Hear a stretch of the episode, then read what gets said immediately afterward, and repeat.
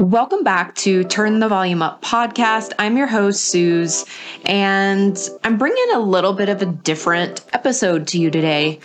I promised myself coming into 2022 that I would bring more behind the scenes, more vulnerability, more of life and what's happening in life while we are in pursuit of our big business goals.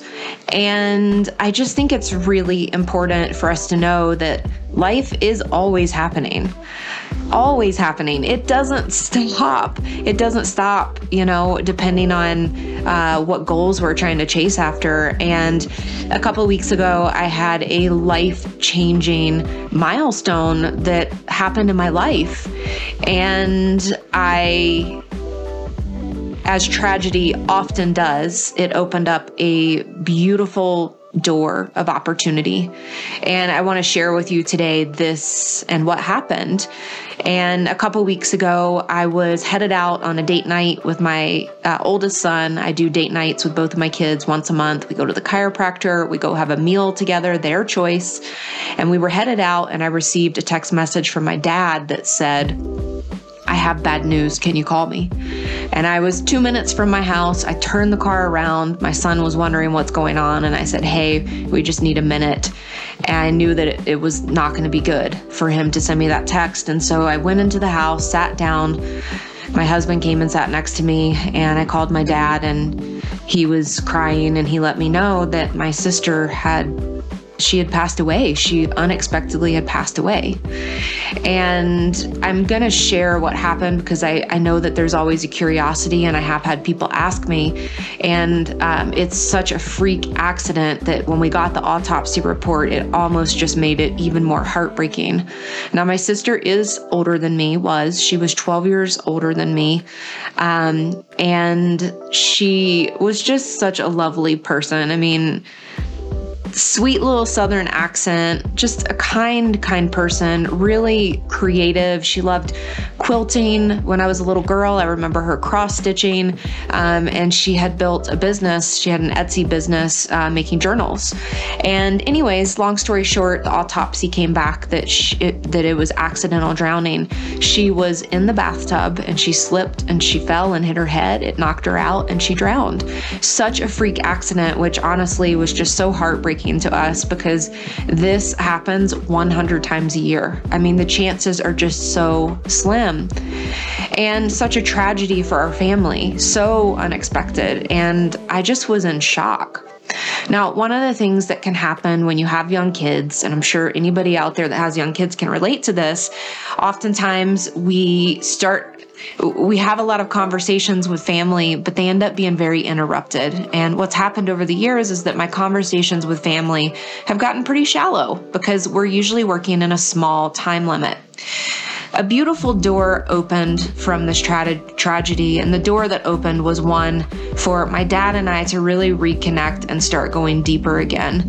And one of the things that I made sure that I was doing, and every single day after we got this news was checking in on my dad to make sure that he was okay. Nobody expects to outlive their children. And so I would call him every day and we would have conversations. Um, and those conversations just started going deeper and deeper. And I just didn't realize how much of that I missed in my life. And as I made arrangements to travel back to North Carolina, this is where I was born and raised until the age of 15, I had a brilliant idea.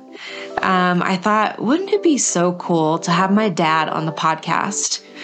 Now, let me just tell you a little bit about my dad. He's 84 years old, but he's had an incredible life. He started out as a biology teacher, and he then went on to work most of his career with the American Federation of Teachers. He was a union organizer and representative, and he basically helped to organize the first teachers union in North Carolina. My dad has always had a heart for helping others and for getting behind a cause and a mission. And whether you believe in unions or not, I just, I look at this and say anybody that's leading the charge and standing in their truth is just so inspiring to me. And um, when when he started with American Federation of Teachers, they had 170,000 members, and when he left, they had 1.2 million members. So he was with them through incredible growth. Today, he let me know that they have about 2 million members. Now, I want you to know that this type of career came with sacrifices. My dad traveled Monday through Friday. So I didn't have the normal relationship that most people have with their family.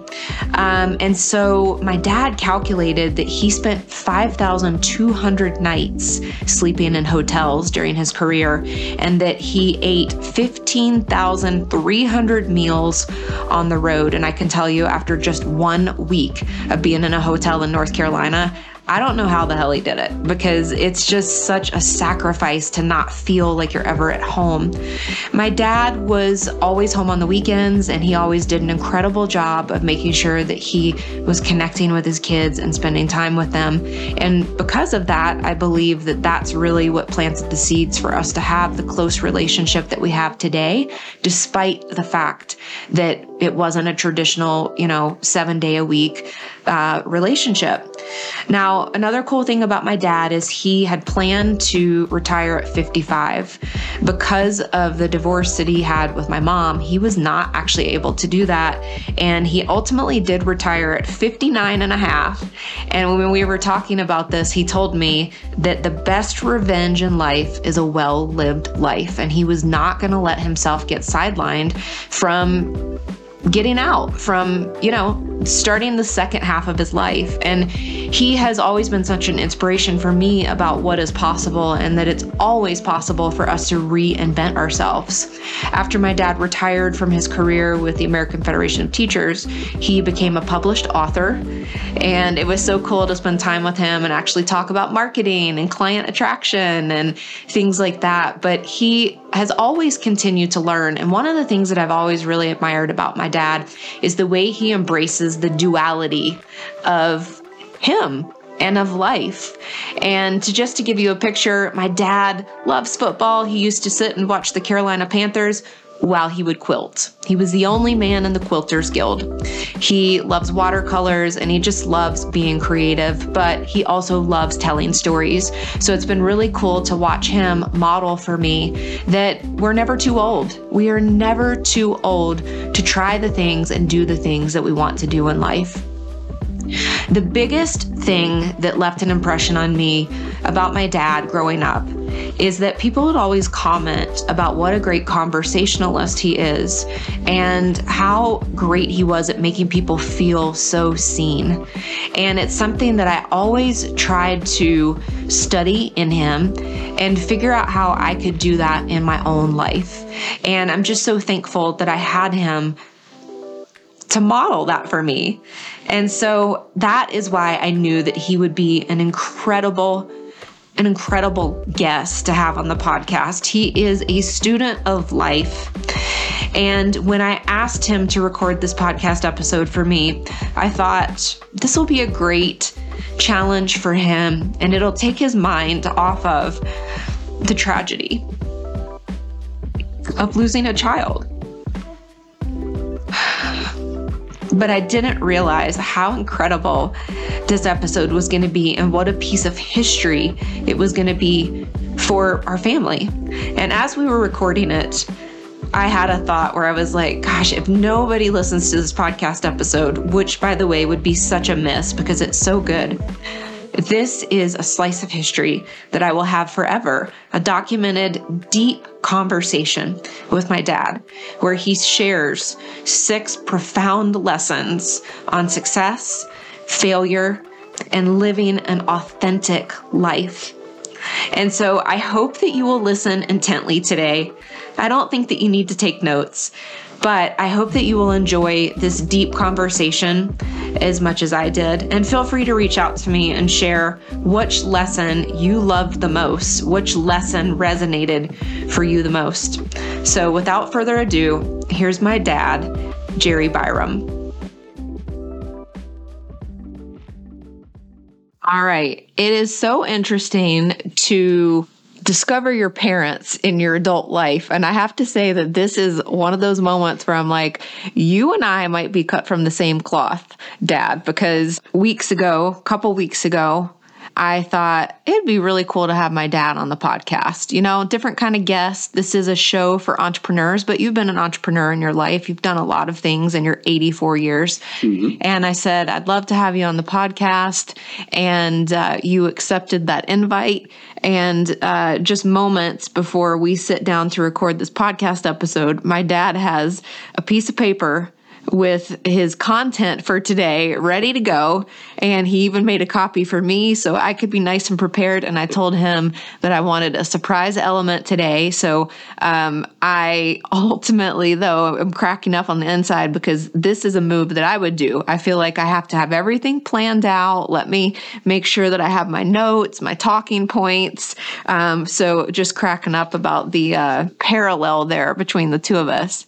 So as as you know, um, we're going to be talking about the six profound lessons that you've learned in your lifetime over 84 years. And I think that we, if we're paying attention, our elders have a lot of wisdom to share with us. And that's why I wanted to have you on the podcast episode because you're one of the most grounded humans that I've known in my lifetime. So I'm excited to have you here on the podcast and do this episode with you. I am equally excited, and it is such an upside down experience because it's when you asked me a couple of weeks ago about this, I thought, oh my goodness, it, I've been given a homework assignment by my daughter. And I thought, what a reversal. But it's such a wonderful time, and it's a wonderful experience to be able to share with your worldwide listening uh, uh, audience. Uh-huh. I understand from looking at the work that you've done that you are sharing many important things with many interesting people across the globe. Mm-hmm people who are uh, open to making changes in their life, mm-hmm. uh, learning new lessons, things like that. Yes. So, so when you gave that uh, that challenge to me, I thought, oh boy, I'd never thought of how do you organize the you know six profound lessons yes. because there are so many. Well, it makes you really think about it because I'm sure you have a lot of lessons from over the year. But when I find that if you can really boil it down, you get this concentrated framework that's based on your experiences and, and your pathway and your successes, but also your failures. We talk about failures a lot around here. And so um, I would love for you to share. And so I told my dad, I said, I just want a surprise element. I, I haven't even really skimmed the sheet, but uh, why don't you kick us off with the first profound lesson um, that you've learned in your life? Well, the first profound lesson, I, I think, in, in, fact, I tried to think, how do you put these in order? Um, and actually, lessons in life, I think, sometimes are discovered in all kinds of ways, at all kinds of ages, stages, whatever. But this particular one helped it really grabbed me when I first heard the, the, the, the, little story that I'm going to share with you. It, it comes from a Sunday school lesson or a Sunday school environment. Now, this is church school. Right. You know, kids go to their house of religion and, and, um, and study things. So uh, the, the Sunday school teacher wanted to challenge her class, and she posed the question to the class, and the, this class, as I understand it, were it was a group of fifth graders. Mm-hmm. So the question that she posed was, why did God create time? And the class grew silent, and then a little uh, a little girl raised her hand and said, "God created time to keep everything from happening at once." Mm. When I first heard that story, I, I, I was silent because I thought, what does that mean? Mm-hmm. So I got to thinking about it. And if, if we really look at it, we find out that time is the universal currency, it is God's currency. the, the creator's currency. So it is the one thing that equalizes all 7 billion people on the planet today. Mm-hmm. We all have the same amount of mm. time, which entrepreneurs are very aware of. Yes. That time, you know, how can I get more of it or whatever? Well, you can't. We all have the same amount. So it's the common denominator of all human beings. We can be tall, short, wide, thin, whatever. So a quote that I came across uh, is by Cesare Pavese. Mm-hmm. He was an Italian novelist and poet.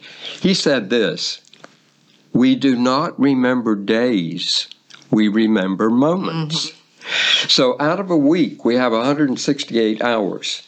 Maybe we have just taken a ten or fifteen thousand dollar cruise around the world, or or two weeks at Dis, uh, mm-hmm. Disney World or another uh-huh. popular theme park. You cannot remember a week. You can remember moments. Yeah. So it's it's it's um, this time element made me realize that that is how we spend life mm. at 168 hours a week. So we have the same number of hours that Warren Buffett has, Elon Musk, uh, Jeff Bezos, anybody, our favorite heroes, celebrities, we all have the same amount.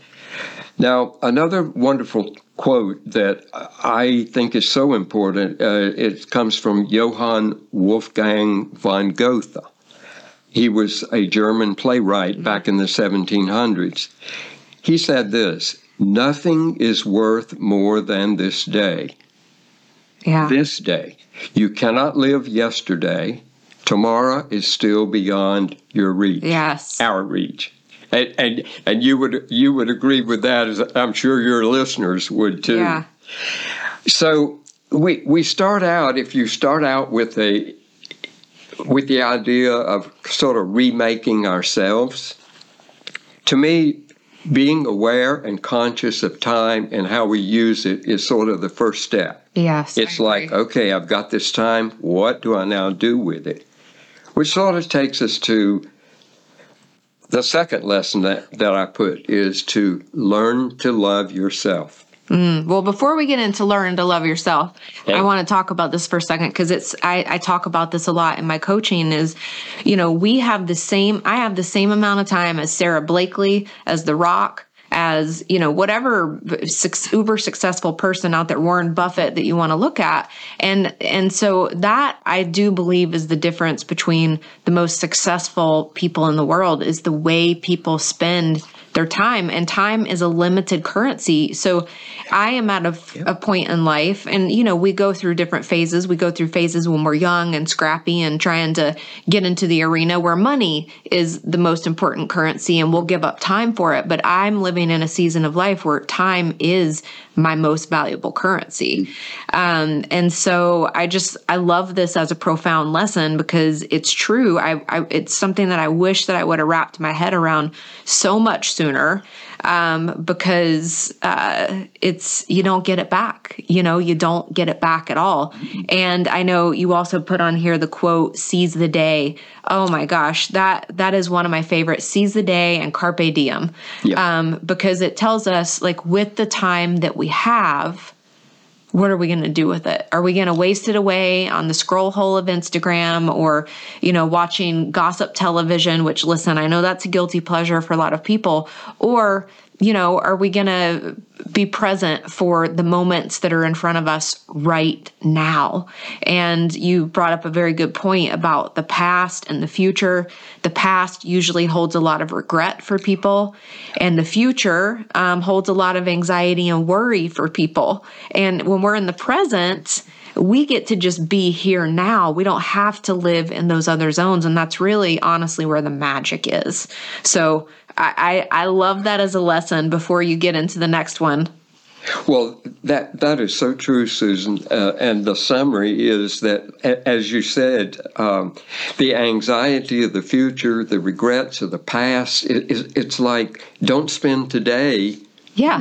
You know, reaching for those two extremes mm-hmm. that you can't touch. Yeah. And so the opportunity is enjoy the day now mm. enjoy this day yeah so lesson lesson two okay so lesson two uh, and you said something else that I think is so important, uh, Susan, and that is, oh, I wish I had learned that when I was 13, or I mm-hmm. wish I had picked that up when I was in kindergarten or whatever. Uh, and I think we all do. We wish we could go back and, and do this all over mm-hmm. again. In fact, I wish I could go back and learn lesson two much earlier than I did, which is learn to love yourself. Do not let the world define you. Mm-hmm. The world tries to define us by how we look, mm-hmm. what we wear, what we eat, where we shop, the vehicle we drive, the house we live in. I mean, all of the external, mm-hmm. the world is constantly trying to shape that for us. Here's the danger point if the world takes over your life, you'll end up not recognizing yourself. You might not even like yourself. Oh, yeah. I mean, you've you, we've I've been there. We've witnessed it uh, yeah. uh, within ourselves and seen it with, uh, among many of our our friends and mm-hmm. associates. So you're the one who gets to define yourself. Mm. We are um, and we get to set our standards. And I have an example of that. Um, through the years, I've worked with a number of different people, and I remember one woman in particular. Um, if if she was the one person in my work environment who looked misshapen and ill put together in the mornings, it was her. Mm. Uh, I'm going to give her the name of Doris. Okay. That's a different name yeah, who right, she right. really was. But everything about her spoke kind of out of order or a little bit disorganized. She was always neat and clean, all of that, but not the celeb type, you know, right. With lots of glitz and sparkle. She didn't have that. That didn't seem to bother her at all. Mm. Whenever we would have group meetings, team meetings, project meetings, didn't matter what it was, her ideas were the ones that shone through everything else. You could you could see that other people in the room, uh, you know, kind of might struggle with the challenge that had been presented to us, but her thinking was the beauty of her, mm. and she and from that, her ideas, she had the ultimate confidence. Mm. She was not. Uh, she was not uh, uh, arrogant or swagger, but she was a very humble person. Mm-hmm. When she contributed to a group, everyone listened mm. because they knew that Doris had something inside that um, a lot of the rest of us didn't have. We hadn't reached that level.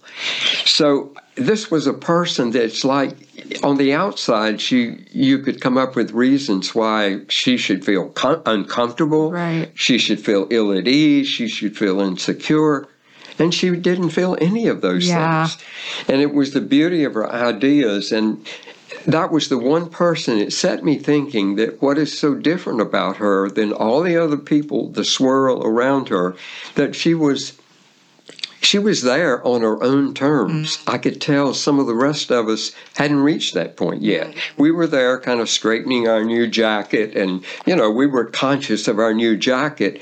Doris was conscious of what was inside. Yeah. Her, new, her ideas.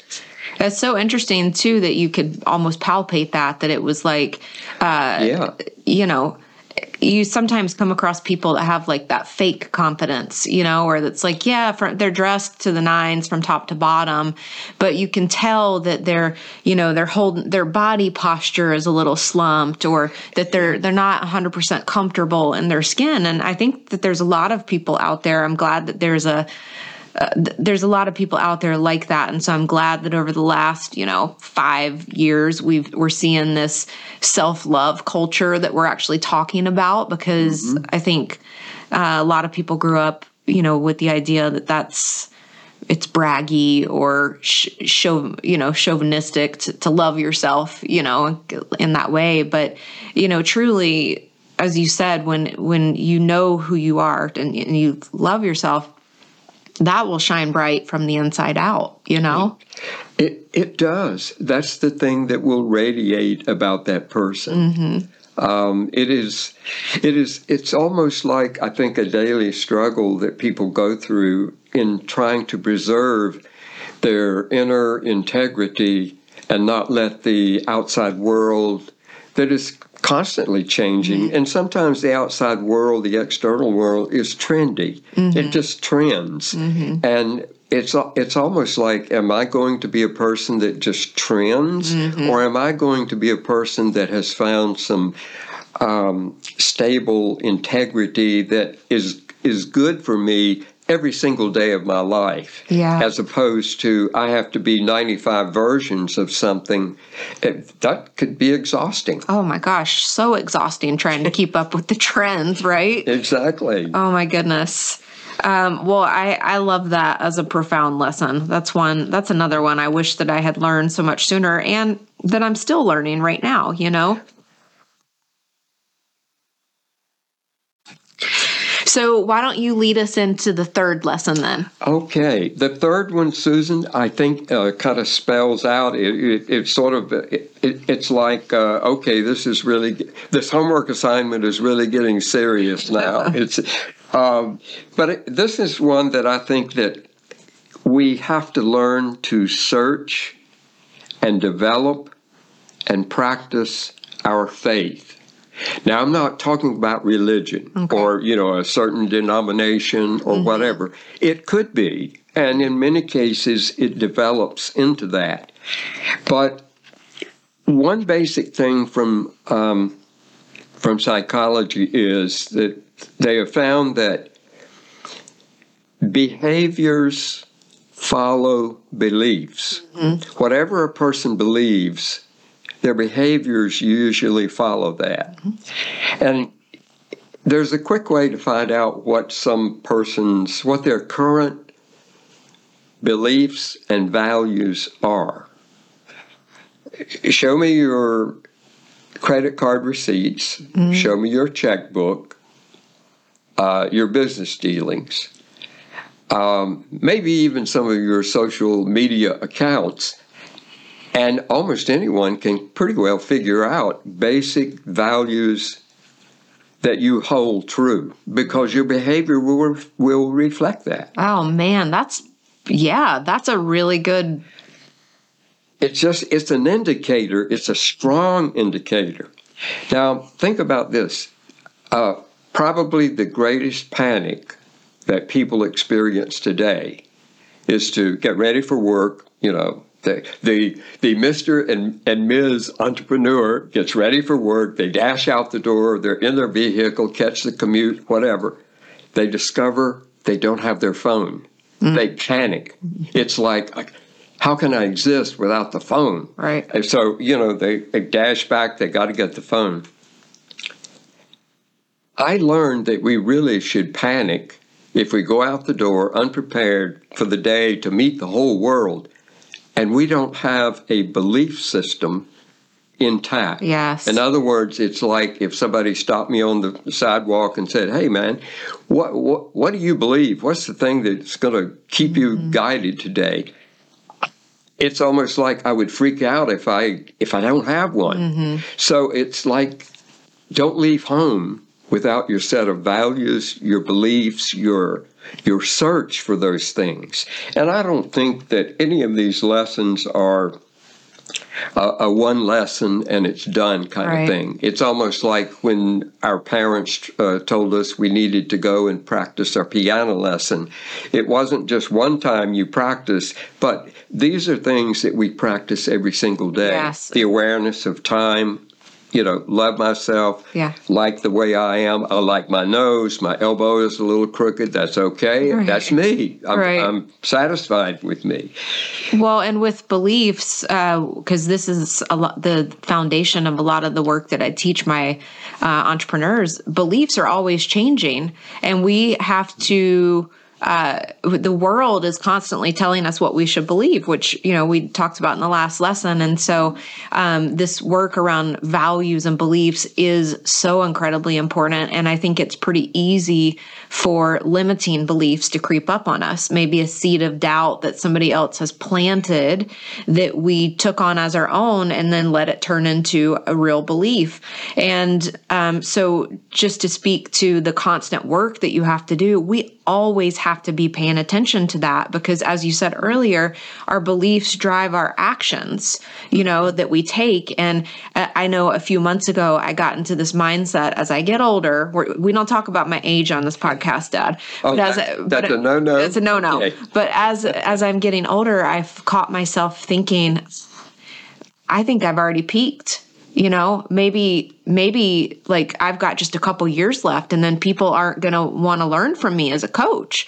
And I realized that that was like some outer world conditioning that I was letting kind of turn into a belief and I had an awareness around it and I was able to stop it because as you can imagine that absolutely would have impacted my action and my business like to start planning that oh okay well I've just got 2 years left to to make a to build my empire here my entrepreneur empire um, and then you know you look around and see a proof of other people out there that are, you know, with age comes wisdom. So, anyways, I couldn't agree more about beliefs. Yeah, ex- exactly. And um, the the thing about peaking, uh, Susan, uh, I, I I know exactly what you're saying, uh, and yet I would be the first one to say uh, that uh, it's it's almost like um, well, it, it's endless. In other words, learning and and the the things that an individual can can offer to the to the open world is almost limitless, unlimited. Um, in other words, it it does not have an expiring shelf life. Yeah. The things that you learn and can teach. So your learning and teaching can can go on forever. In fact, I told a friend the other day, or rather, he first he told me he said, "Hey, you know." Uh, one of the he said one of the famous coffee uh, establishments in America is now offering uh, fully paid uh, tuition and so forth. And so I did a little calculating, and I told him, I said, "Well, Jim," I said. Uh, let's see, I'm 84. I said, you know what? If I could make it to 85, you know, I think I'll become a barista and they can pay for my PhD. Yeah. Uh, so, I mean, I think that's the kind of thinking that we should Yes. have. A real entrepreneur does not see the end. Right. They just see unlimited opportunities Yes. that they need to go uh, capture and, and uh, uh, enjoy. That is the quote of the show today. I like that. Oh boy. Well, uh, speaking of quotes, on that, uh, Henry David Thoreau, uh, back in the 187, uh, 1817, American essayist, poet, naturalist. I love this quote from him. He said, The price of anything is the amount of life you exchange for it. And it goes back to, okay, 168 hours. That means 168 living hours.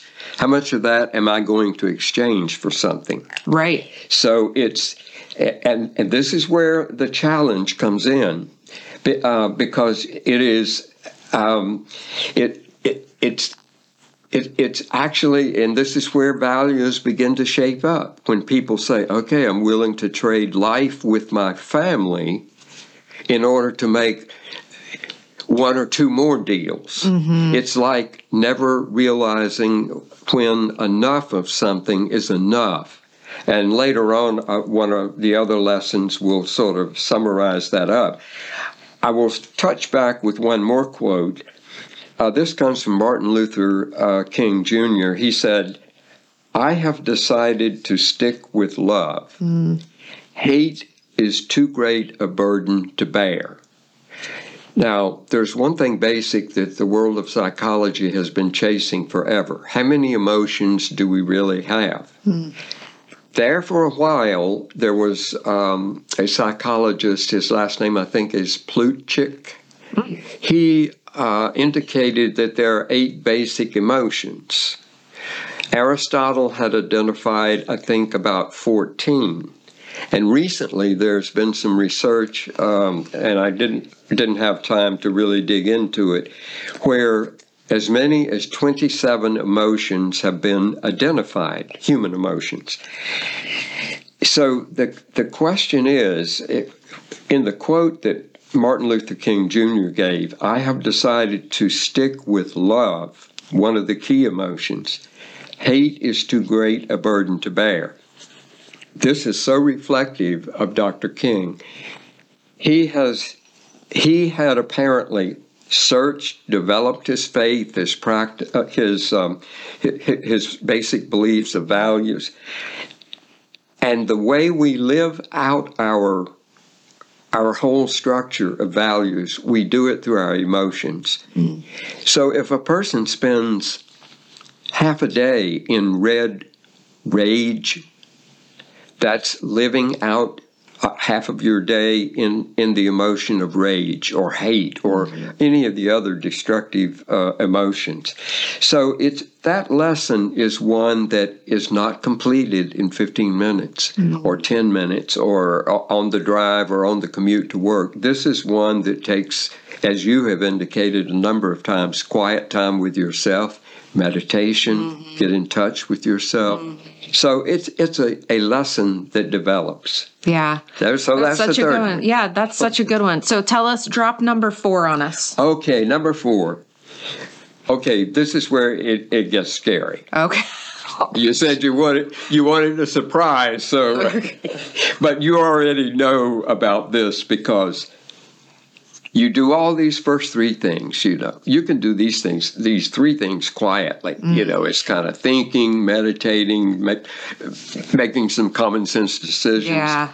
and this is where you say i'm going to test it out mm. so you're going to learn to share yourself with the world around you yeah. Now that's the scary part because everything else is, you know, it's under my control behind locked doors and windows.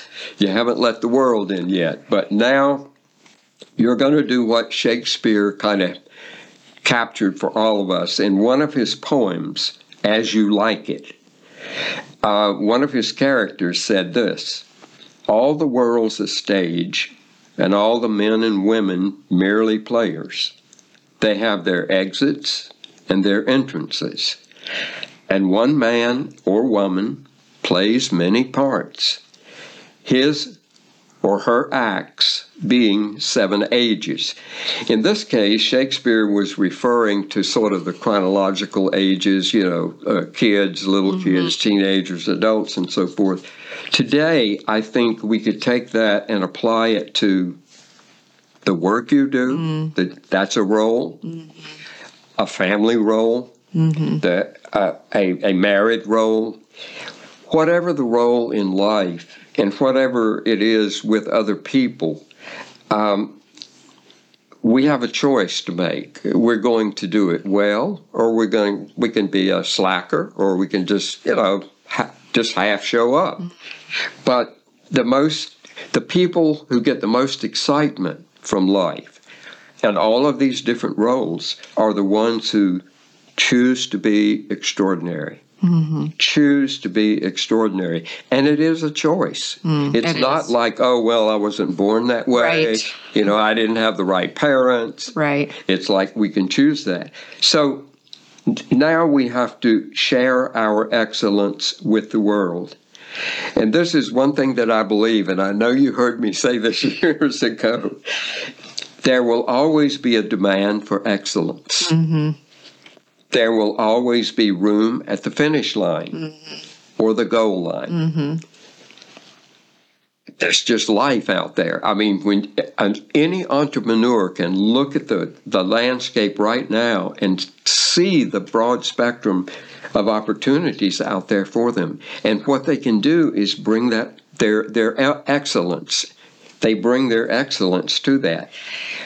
I remember, I, will say this. I remember when I was a kid talking to you about, you know, I was young, maybe eight, nine, ten, talking about, oh, what will I be when I grow up? And I just remember from the earliest age you saying to me, listen, I don't care if you're a janitor, I don't care what it is that you do, just be the best damn janitor that there is. Exactly. And and I think that speaks to the excellence that you're talking about right now. It does. Yeah. That captures it, Susan.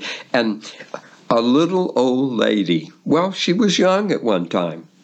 Yeah. But she had a glorious career. Her name was Mother Teresa. Uh, okay. And she said something that I think is just profound, especially when we're thinking about stepping out into the world and, and doing something for the world, a product or whatever it is. She said, Not all of us can do great things, but we can do small things with great love. Mm-hmm. So, once again, you're picking up on whatever values, whatever emotions you want to share with the world, and, and in whatever way you want to deliver it, whether as an entrepreneur, it's a, it's a product, a service, uh, it, it, it can be delivered in the most wonderful way where people want to come back mm-hmm. to get that same service, that same product from you, that, that same entrepreneur. So, and Mother Teresa, yeah, she started with a bucket and a scrub brush. Those were her tools. And to, and she shared her gifts through those tools. And I think I like the way you laid these out because truthfully, these the, the first three are foundations. You you really do need to have those foundations in place. I think in life, but especially in the entrepreneurial world, before you get to four. Because four is hard. It is scary. It's a vulnerable place to be. You know, what if people don't like it? What if they don't like me? Like, you know, what if I'm a failure? All the what ifs that come up for us. Um, whereas, you know, if you you it's it's you have to trust. You have to get to that point and trust and lean into to the gifts that you have and share them. You you can't hide them from the world.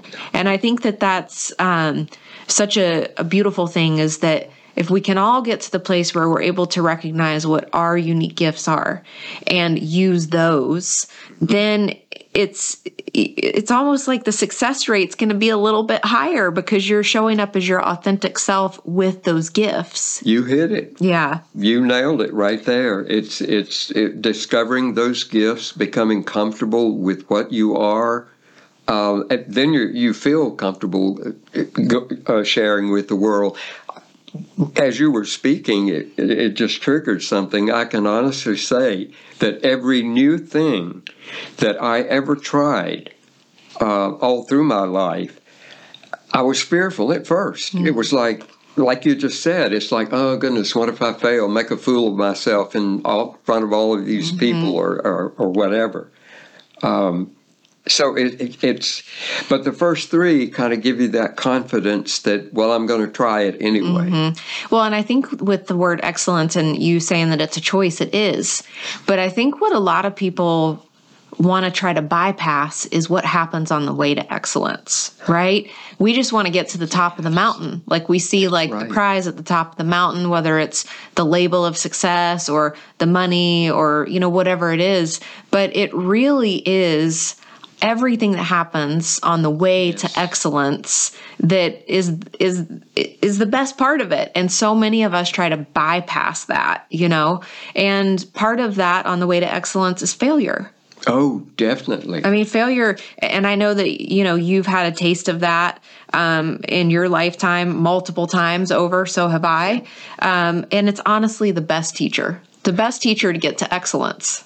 Oh, uh, uh, oh, Susan, let me write that down. I, like that quote. Failure is the is the best step to get to to to success. Yeah. Because it is because every time that you stumble and fall, you kind of learn to perfect something. Mm-hmm. You learn something from it. And of course, you know, nobody wants to say, oh, "Okay, going to see if I can fail." You know, everything I do today. Right. But those are, as you say, the strategic turning points, especially for entrepreneurs, because entrepreneurs to me are the most adventurous people on the face of the earth because they have chosen to launch something themselves, mm-hmm. create something themselves. Um, and there are many uh, pigeonholes, uh, cookie cutter places that we can plunk ourselves down and be perfectly happy. I've occupied some of those before, mm-hmm. and I've also occupied those that that the the success of it, it, depended upon you know more more of it depended upon me as opposed to just floating along in an agency or a, a bureaucracy mm-hmm. or, or you know a bigger institution mm-hmm. or whatever yeah yeah that's a good one all right why don't you drop number five on us well number five is kind of a step uh, away from number four because you, number four is not a, is sort of launching yourself into the whole world. Well, number five, learn to listen and find inspiration in others and from others. Mm. Because through lessons number four, it, it's pretty much, you know, the individual. It's me, me, me. I can do all of this, you know, mm-hmm. and I'll share this with the world.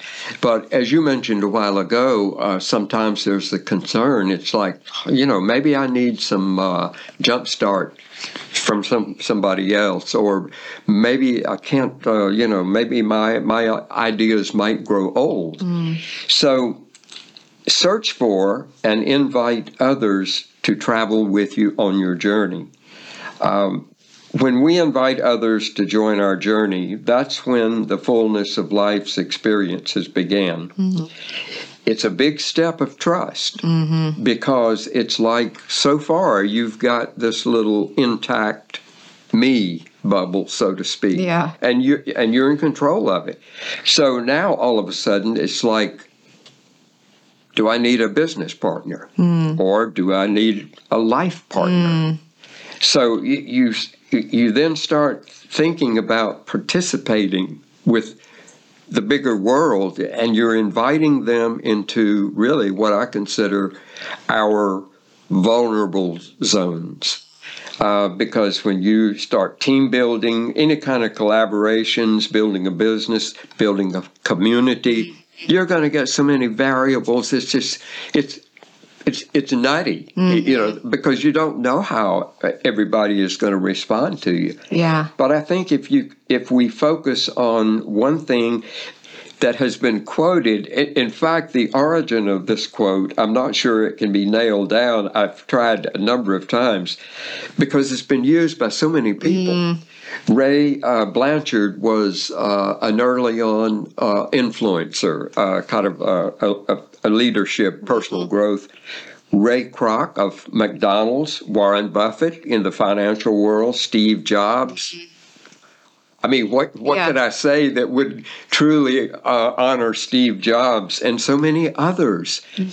But the quote is, "None of us is as smart or as good as all of us together. Mm. So all of these these famous people who have built empires, they readily admit that you know, hey, maybe I had a good idea and maybe I could you know carry this thing, or really, maybe I knew how to mm. sell a five cent cup of coffee for five bucks, but I needed a team oh, yeah. to pull that off. None of them did it alone. They None didn't do it alone. Yeah, I I mean I have to say I've you know I've now scaled two businesses and um, my you know coaching business I was trudging along bootstrapping like I like to do um, and this last year, I brought on a dream team, you know, and it was crazy to see what was possible. Just a reminder it's not like that it was crazy, it just was a reminder of what's possible yep. when you bring complementary people um, into a, a collaborative, you know, situation um, where you're tapping into other people's creativity and perspectives and values and beliefs and uh, into their genius, mm-hmm. you know? And it's, I mean, I just never want to be a lone wolf again you know, after having those experiences? That, well, Susan, I, I, from a, stand, a personal standpoint, I can say that it was exciting to me as a father to observe you do what you just said mm-hmm. because I saw you as as Shakespeare said some of the stages of growing up but to see you as an adult woman in the in the uh, very assertive and sometimes can be a, a very uh, threatening business world out there to see you utilize the talents of other people mm-hmm. and and as you said bring them in as part of building a business eh, eh, because that's really it mm-hmm. i mean and and that ability to do that in, in fact, I, and I don't remember who said this, but it, I think it's a very a good quote. The, the idea of a manager or the idea of an entrepreneur is to get the expertise out of other people and get it into whatever the mission is of the a business or service or whatever. And because other people represent a bank of talent. Mm-hmm. And if we let it just, you know, uh, go unused. Everything is not a do it yourself world. Just like you said a while ago, you realized that you were doing so much yourself, and then you thought, hey, I can ratchet it up with yeah. if I have this team. Oh, yeah. Oh yeah, it's so true. Well, I love that lesson. So, um, what is number six? Uh, number six is is really keeping the door open. It means never stop learning. Mm. I don't care how smart someone is, how many degrees they have, they still don't know everything. Oh, yeah. So it is never too late to be what you might have been. That's I love that quote. It, that one is going to be number one or two for me. Mm-hmm. It is never too late to be what you might have been. Now, that quote was said by a very interesting person, George Eliot except George Eliot was not George Eliot. George Eliot was a pen name oh. for a very famous female, Mary Ann Evans. Interesting. She was an English poet, journalist. Uh, she wrote seven novels. Uh, I've read two of her novels, I think. Very good. But she did exactly what the quote mm. says in the 1800s, it was unheard of for a woman to even raise her voice, especially don't put it on paper and you're not going to get published. Mm-hmm. Well, she did it anyway. Uh, she worked with, uh, I, I, think, some of the members of her family, and she came came up with the pen name. She got it published anyway. That's her creativity lives today. Um, so, whatever the task is at hand, the job to do, do it with an extraordinary enthusiasm and passion. Mm. Um, and that, that doesn't mean to, um, uh, you know, go nuts and be frantic. Uh, some people, uh, some people think uh, being passionate about something is, is, synonymous with being frantic. Right. But I think you can be passionate. Energy. You know, direct energy in mm-hmm. an efficient way mm-hmm. is, is the way you do it. So, yeah. So, yeah, it's never too late to be what you might have been. Uh, you you have lived this. I swear you have modeled this for all of your kids. Um, I mean, you retired early in life, but I remember that you continued to go back to school. I think at one point you even went and took some law classes, you know, some painting classes. Then you you know learning how to quilt. Um, and we were just talking about your book clubs. Now, tell us how many books you read because you told me that we were talking about this a few weeks ago, and I was blown away. In a month, how many books are you reading? Uh, I read about uh, about ten books a month. Mm-hmm. Yeah, uh, ten books a month. And you're a published author. I mean, I'll talk about this more in the intro, but you're a published author and learning now as an adult, you know, as an elder adult, you're learning uh, how to be a better writer, how to tell better stories. And then not only that, how to market yourself, because we've had a lot of conversations about that since I've been here visiting. Exactly, Susan. And and first of all, uh, let me tell all of your listeners: do not buy the do not buy the books. Uh, unless you want to learn something. Mm. Uh, and I say this uh, honestly. I think I mentioned this to you uh, at some point, or, or, I've told a number of people. I've said, first, don't buy the books because I made every single mistake a young writer can can make. Mm. Plus, I invented a few of my own that mm-hmm. nobody else has made before. So that did not discourage me, though. I learned from that. Yeah. And I got a tremendous amount of criticism uh, on on my what what I had written and what I had published. All probably from people that have never published anything, right? well, that that's exactly true. But you know what? I listened to them yeah. and I I learned because yeah. they were part of the market. Yes. It, it's like okay, these people can't write a book. Right. They know how to read a book. Yes. So that's such I, a good attitude. So I listened. Yeah. Uh, you know to that. I'm hoping this year. Uh, well, let me change that. It's not a hope; it's mm. a plan uh, hope is very fickle. Yeah, it is. Uh, so I plan this year to launch a different publishing genre. It'll be uh, crime thrillers, mm-hmm. and I, I that's my plan for 2022 at 84 years of age.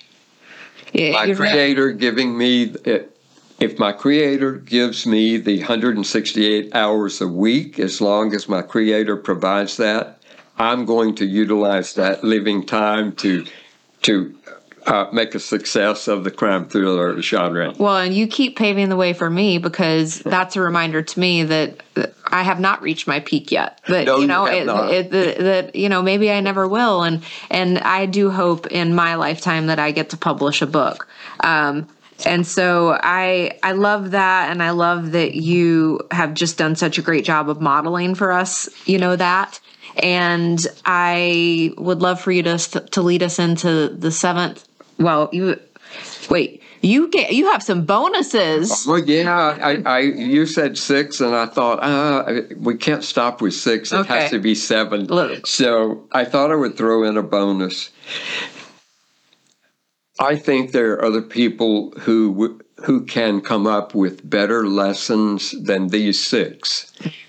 These six just kind of my offering to uh, to anyone mm-hmm. because I believe if a person has something of value to offer the world, it will make the world a better place. Maybe little small places, kind of like Mother Teresa said. Yeah, may not be the biggest thing, but it will be the most honest, loving thing. Yeah. So lesson number seven is, I think, the most important one. It's a bonus learn to balance the first six. Mm. Learn to balance life. Um, throughout a day or a life, maintain a balance. In other words, moderation. Nothing has to be done in extreme. Um, remember that the first lesson was God created time so that everything would not happen at the same time. Uh-huh. Well, what do many entrepreneurs do? They try to make everything happen at the same time. Yeah. I will bet you that you've got some entrepreneurs who are listening today and they are they are are rushing to cover up their calendar and their schedule, mm. afraid that you or I are going to somehow mysteriously look in on it because they have not practiced moderation. Right. And Most of us don't because we feel like we have to build the business overnight. That's it. Yeah. You, you hit it right there. It's this need to, to go ahead and get it done. Mm. But part of getting it done is something you said earlier. It's the experience and excitement all in between. Mm-hmm. That that getting to the goal. Once you get the goal, it's like okay, what do I do now? Mm-hmm. So enjoy what it took to get there. And Henry David uh, Thoreau, once again, he summed up the whole thing of the balance of life, the moderation, with a one word quote. And that quote is simplify. Mm-hmm. That's it. It doesn't need a lengthy explanation. Oh, Just yeah. simplify your 168 hours per week. I just recently was posting and talking about this actually on Instagram that I used to think that I had to make myself sick or you know or halfway to death to earn the paycheck, to earn the success. And I realized that some of that was modeled for me as a child, not so much by you, but you know, you you were you did travel during the week. Oh, but yes. um, what I what I you know I'm really leaning into in this phase of life is simplifying and almost experimenting and just trying to debunk the hustle hard culture to prove that you can actually simplify and be strategic with that and work less. In fact, my goal this year, I don't even think I've proclaimed this to you, is to make more money while working less. And I know the way to do that is to simplify, to keep it simple. Whatever it is that I'm doing, I don't need to add 5,000 steps. What is the most simplest way that I can get from point A to point B? You you hit it, Susan.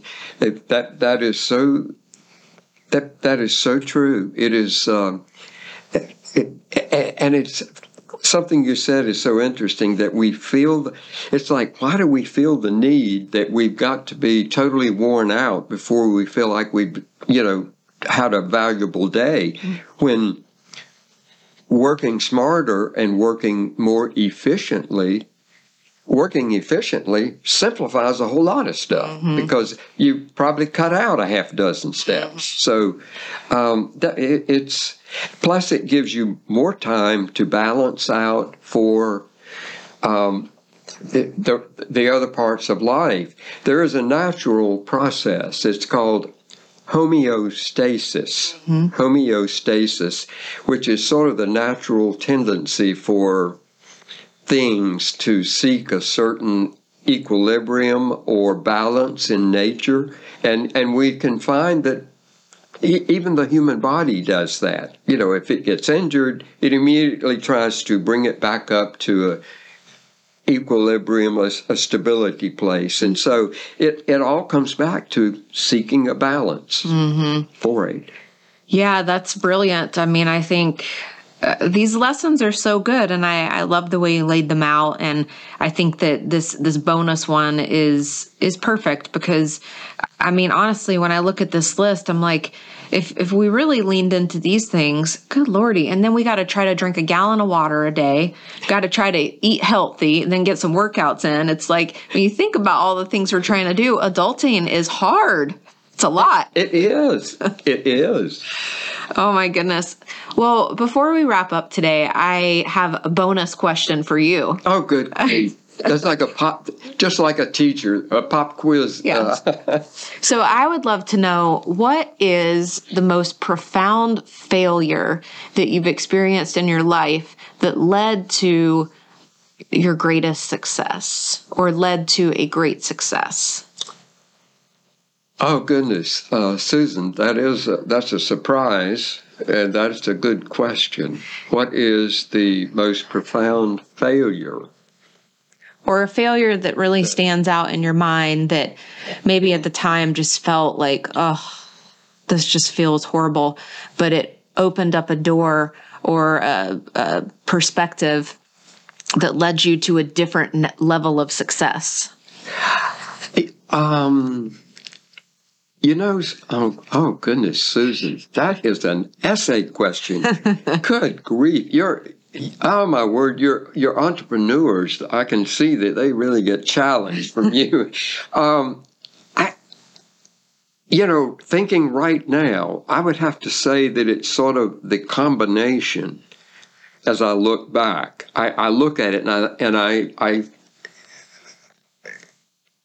I, I take it that your entrepreneurs can appreciate honesty because you if you can't you're you're not going to amount to a good entrepreneur so i'm going to be very honest Okay. I, I was I'm I'm disappointed that I had two marriages that failed. Mm. Disappointed, but not discouraged. Mm. There, there's a difference. Um, I was disappointed that uh, in the startup of a business, uh, it failed, Mm. uh, but not discouraged. Mm. So I fast forward, and you know, I retire from um, a a wonderful job that I had. Uh, and then the question is sort of like what you put to me. It's like, is there a way that you can, as you go forward, is there a way that you can go forward and sort of rebuild, refresh, rehabilitate? Because, you know, maybe you did, uh, you wish you could, just like I said earlier, you we cannot go back. And we don't know what tomorrow brings, but we know what we can do today. Mhm. So as I retired, it kind of stimulated a new phase, overall phase of I'm going to be successful at retirement. I'm going to enjoy it. I asked myself the question, so what what are you going to do? You you go going to go become an engineer or you think you are or whatever and and it was like no I don't think I want to do that Mm. I'm going to enjoy each day. I'm going to spend as much time as I can with family, friends. Um, I'm going to read all the books that I did not get to read through the years. Um, I'm going to do something creative, and that's how I kind of, you know, landed on. Do I have something to say to people? Can I put it in a novel? Yeah. So, okay, I think I'll try that. And as you said, I now have a chance to do a small thing with a great amount of love when I make a a quilt for a grandchild. Mm-hmm. And one of the missions that I have uh, that for me, you know, uh, as a as an entrepreneur, I have a mission that I have an, uh, a good amount of fabric, cotton fabric, quilting fabric that's stored up. So one of the things that I'm going to do is make baby quilts. So, and I'm going to donate them to the local hospital so that so that uh, there will be no child born in that hospital that does not have a loving quilt mm. to take it home, you know. And this will be for people who maybe don't have a lot of resources Yeah. at the birth of a child. Oh, So, I just love that so much. And you make the best quilts. One of my favorite quilts is, is one that you made for me. And what a just thoughtful, kind act, too. Oh, well, I'm going to tell you this podcast episode is going to go down in history. This is probably one of my most favorite ones that I've ever done. I loved it. I loved it, Susan. And uh, I uh, just have to tell you that I appreciate uh, and admire so much uh, all of the things that you have done, not only for family but for your your your your audience, uh, because it's an opportunity for you to contribute something uh, constructive to all the people that you know that have had the opportunity to meet you uh, because I know that you I observed you. You were um, you're a tough pioneer. I observed you growing up. I saw you um, stumble a number of times and you just kept going and I thought oh my goodness what an inspiration Oh, Yeah. Well, thank you. I had a good teacher. I love what you said about um, disappointed, but but not discouraged. You know, and that I will say that is one thing about me. I will always get back up and keep trying. So that's it I just really enjoyed this conversation today, and I appreciate you. You know, putting putting your spin on the most profound lessons so that we can share that gift out into the world. thank you Susan Thank you.